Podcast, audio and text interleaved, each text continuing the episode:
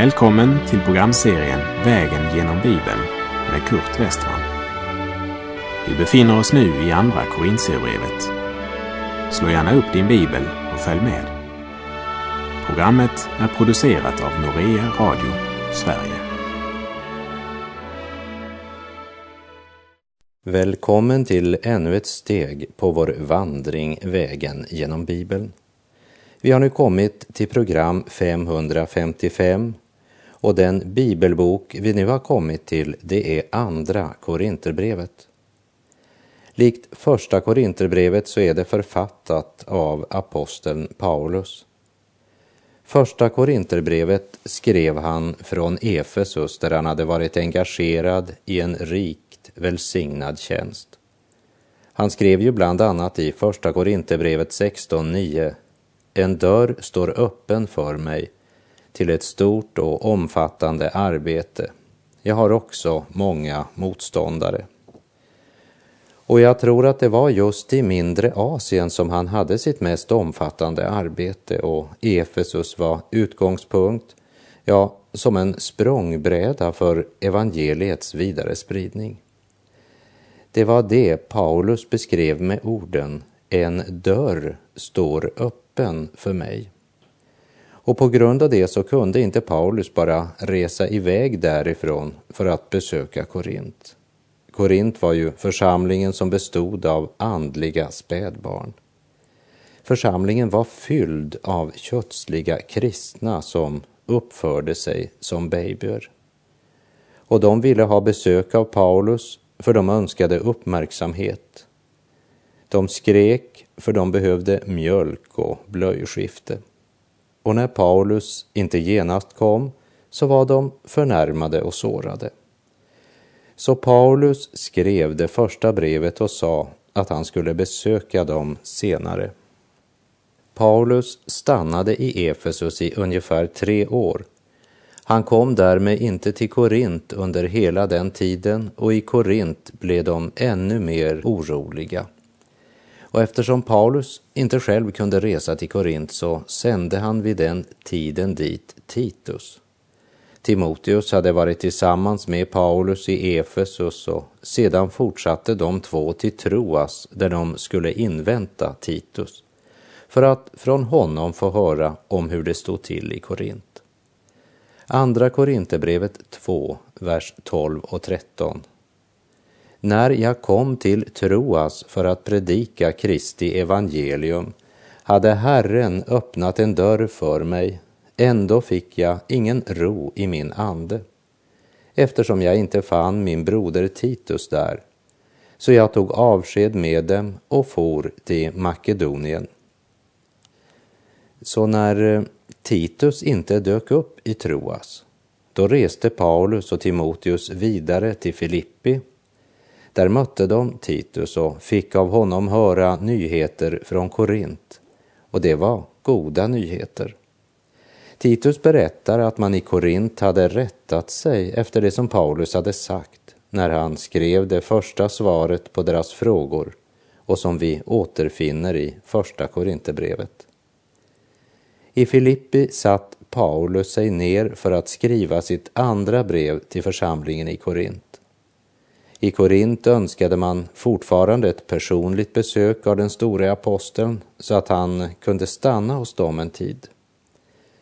Vad som hänt i Korint i perioden mellan första och andra brevet vet vi inte mycket om. Och vi ska inte försöka oss på några gissningar eller spekulationer. Även om det uppenbart är många som försökt konstruera en utfyllnad av den tiden men det ska vi låta ligga. Det vi vet, det är att förhållandena har ändrat sig till det bättre. Man har försökt ordna upp i de missförhållanden som Paulus hade pekat på i sitt första brev.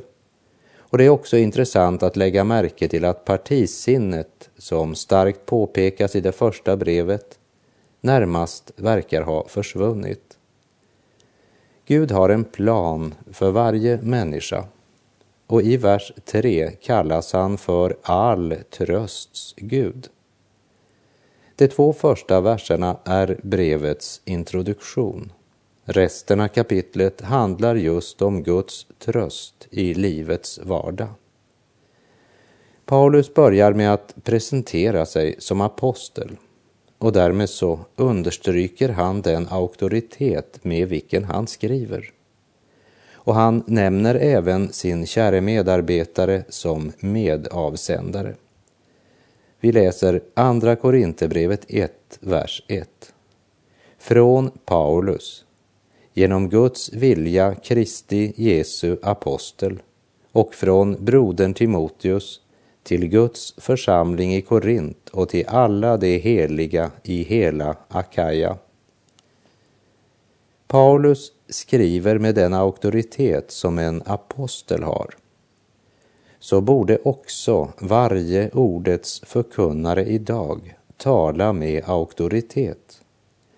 För det är till ingen nytta att så ut Guds ord om inte talaren själv är överbevisad om dess sanning.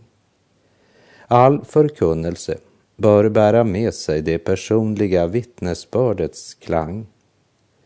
Om han inte talar Guds ord med auktoritet så borde han hellre söka jobb på en bensinstation eller öppna korvkiosk eller vad som helst annat. Han borde i alla fall inte vara pastor. Det är redan allt för många som är osäkra på om det verkligen är Guds ord. Och det är svagheten i många av dagens församlingar.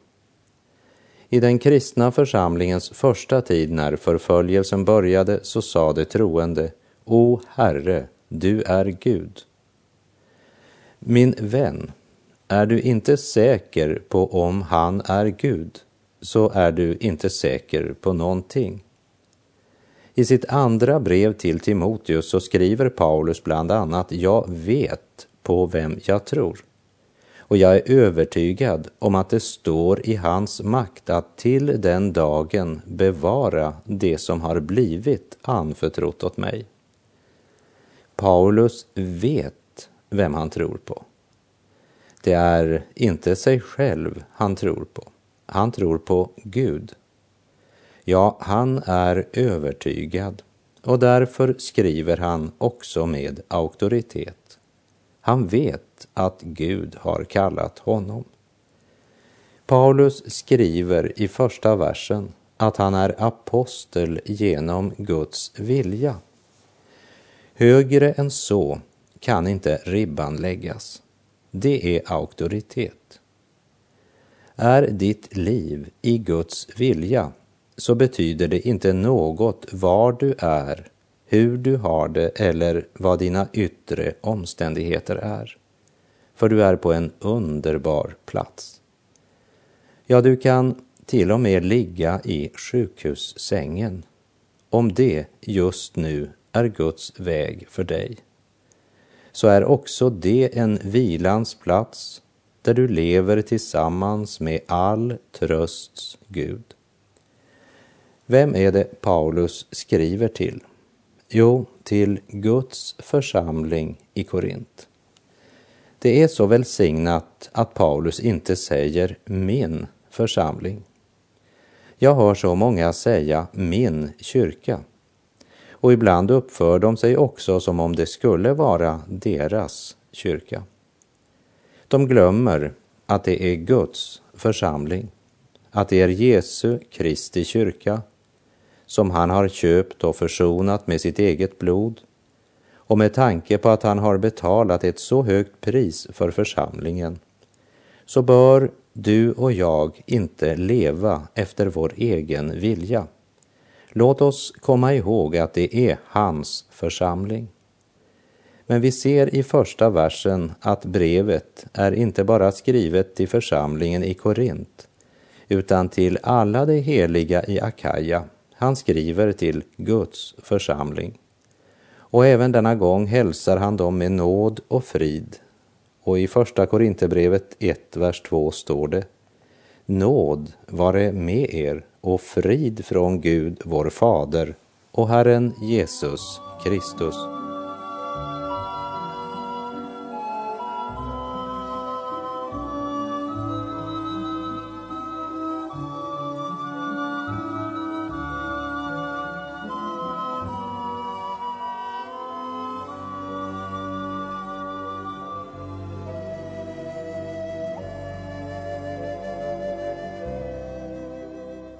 Läser i Andra Korinthierbrevet kapitel 1 och vers 3. Välsignad är vår Herres Jesu Kristi Gud och Fader, barmhärtighetens fader och all trösts Gud. I fjärde Mosebok 6, vers 23 och 24 står det Tala till Aron och hans söner och säg när ni välsignar Israels barn ska ni säga så till dem Herren välsigne dig och bevare dig. Att vara präst, det är att ha välsignelsens ämbete. Och när det gäller det nya förbundets tid så skriver Petrus i sitt första brevs andra kapitel att vi är ett utvalt släkte och ett konungsligt prästerskap. Också i det nya förbundets tid har vi välsignelsens ämbete. Och välsignelsen ligger i Jesus. För det är i Jesus som alla Guds löften har fått sitt ja och sitt amen. Välsignad är vår Herres Jesu Kristi Gud och Fader, barmhärtighetens fader och all trösts Gud. Det handlar alltså inte bara om en teoretisk Gud som bara existerar i människornas tankar. Men det handlar om en verklig Gud vars verkningar vi kan erfara i våra liv. Gud ger oss inte bara några tröstande ord och en klapp på axeln, men han kan ge verklig tröst i verklig nöd. Och Paulus kallar honom för all trösts Gud. Och här vill jag stanna ett ögonblick inför orden kärlek, barmhärtighet och nåd. Precis som man under andra världskriget pratade mycket i Sverige om kaffe därför att det nästan inte fanns kaffe att få tag i, så pratas det oerhört mycket idag om kärlek. Liksom bristen på kaffe under andra världskriget skapade marknad för surrogat, så är det också i vår kärlekslösa och trolösa tid. Många surrogatvarianter också för kärleken. Det talas otroligt mycket om kärlek idag. Men det blir fel om man säger att det är Guds kärlek som frälsar oss. Även om det är sant att Gud älskar oss.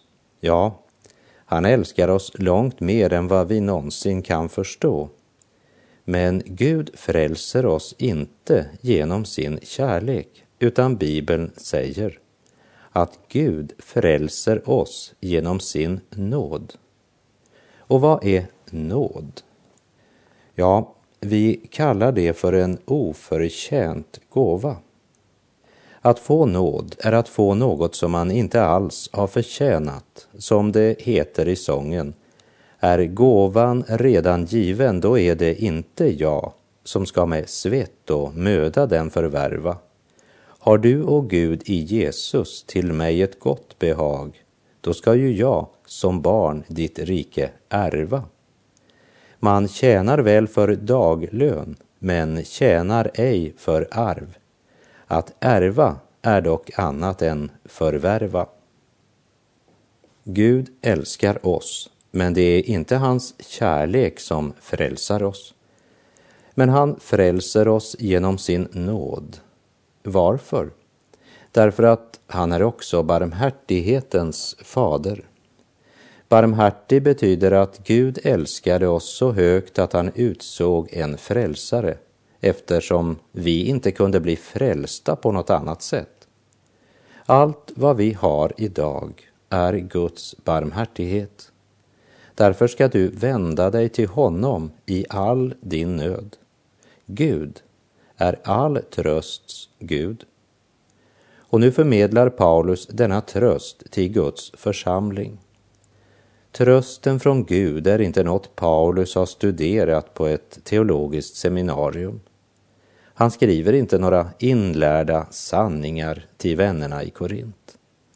Han har själv erfarit Guds hjälp och Guds tröst i sitt eget liv. Han skriver om en verklig Gud. som kan gripa in i våra liv och som kan trösta oss i all vår nöd. Hur har Paulus fått del i denna tröst? Genom att erfara nöd och svårigheter i sitt liv. Nöd, det är inte ett ord han har lärt under teologistudiet. Men Paulus hade upplevt nöd i sitt eget liv. Därför kan han tala om all trösts Gud, han som tröstar oss i all vår nöd, så att vi kan trösta dem som är i nöd med den tröst vi själva får av Gud. Tröstens ljus kan bara målas på nödens svarta bakgrund. Öppet och klart talar Paulus om dessa två realiteter i den troendes liv, nöden i världen och trösten från Gud. Och det är inte bara den tröst som klappar dig på axeln när solen skiner, men det är den gudomliga kraft och glädje som har makt att trösta människan i den mest förtvivlade situation. Men i vår tid ser det ut som om människorna är beredda att söka sin tröst var som helst, bara inte hos Gud. Levande Kristustro är inte verklighetsflykt, men att kunna se Kristi ljus mitt i livets mörka verklighet. I livets mest desperata situationer finns det en tröst för dig förtvivlade själ som kämpar i ångest, så hör just nu, vill all trösts Gud få komma in i ditt hjärta. Och han vill låta dig förnimma att han är mer än en teori. Han är en levande och verklig Gud. Han är all trösts Gud. Och här vill jag citera Jobb kapitel 35, vers 14 i Norsk Bibels översättning. För där står det, också när du säger att du inte ser honom, så ser han nog din sak och du måste vänta på honom. Du ser inte alltid solen. När du inte ser den så betyder det inte att solen inte längre finns, utan det betyder bara att det är något som hindrar dig att se solen. Herren vet mycket väl att du inte kan förvandla ditt eget hjärta och inte heller kan du göra din egen natur ren. Men han vet också att han själv kan göra båda delarna. Jag talar alltså inte om vad du kan göra, men om vad Gud både kan och vill göra och som du behöver i all din nöd.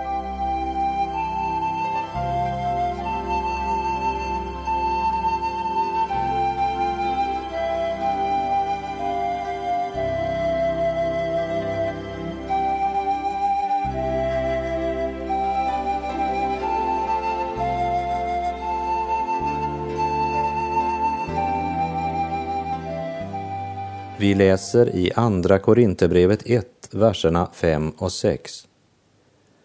Ty så som Kristuslidanden flödar över oss, så överflödar genom Kristus också den tröst vi får. Om vi lider nöd sker det för att ni ska få tröst och frälsning.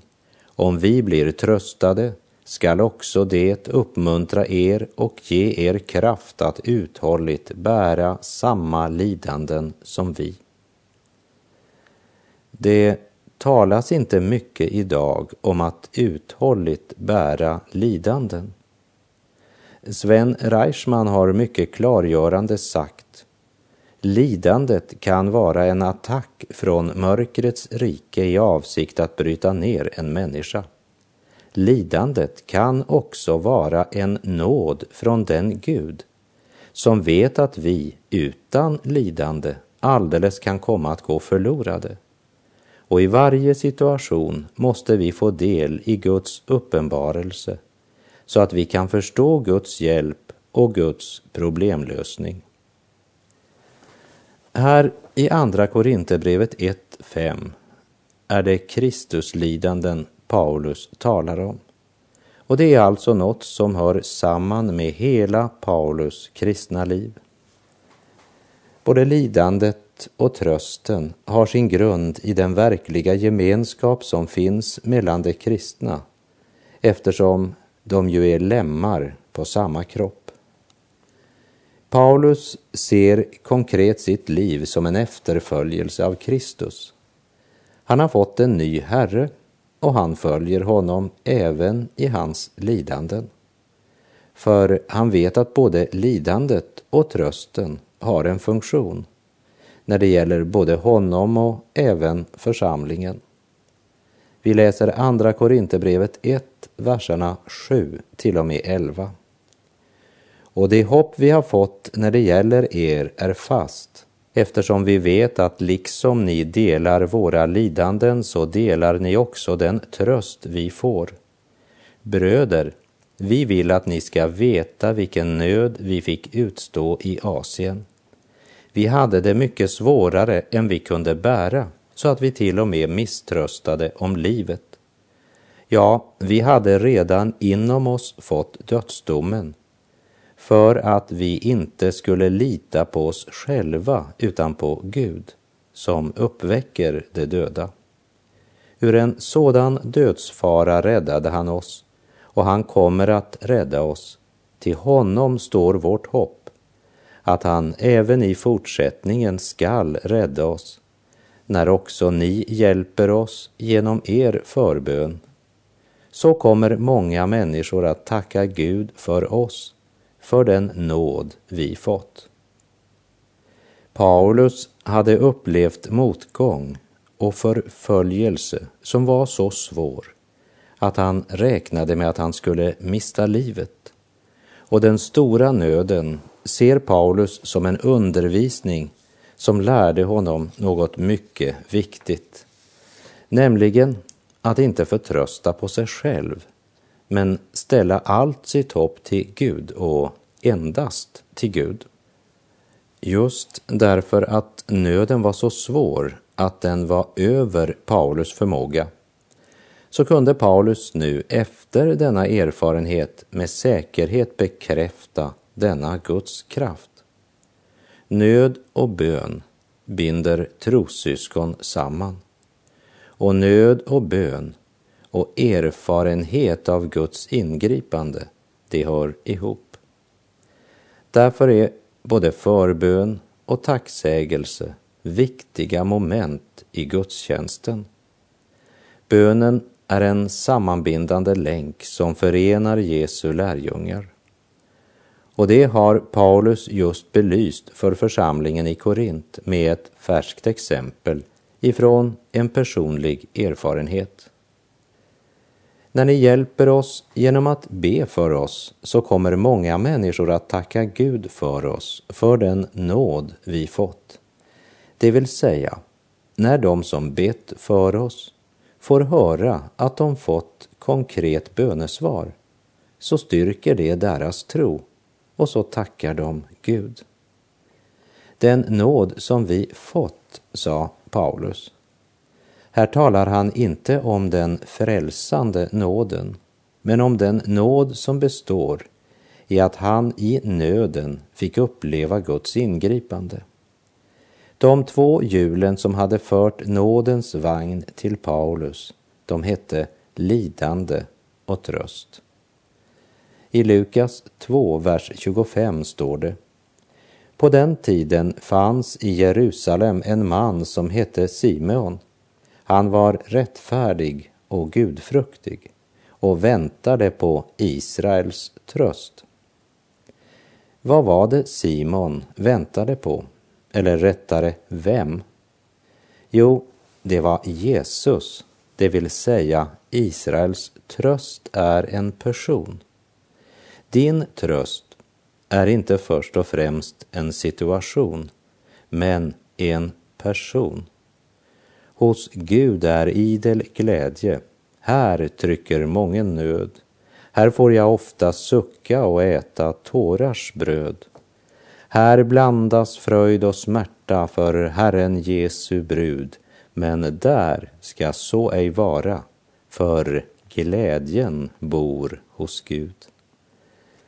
Välsignad är vår Herres Jesu Kristi Gud och Fader, barmhärtighetens fader och all trösts Gud, han som tröstar oss i all vår nöd, så att vi kan trösta dem som är i nöd med den tröst vi själva får av Gud.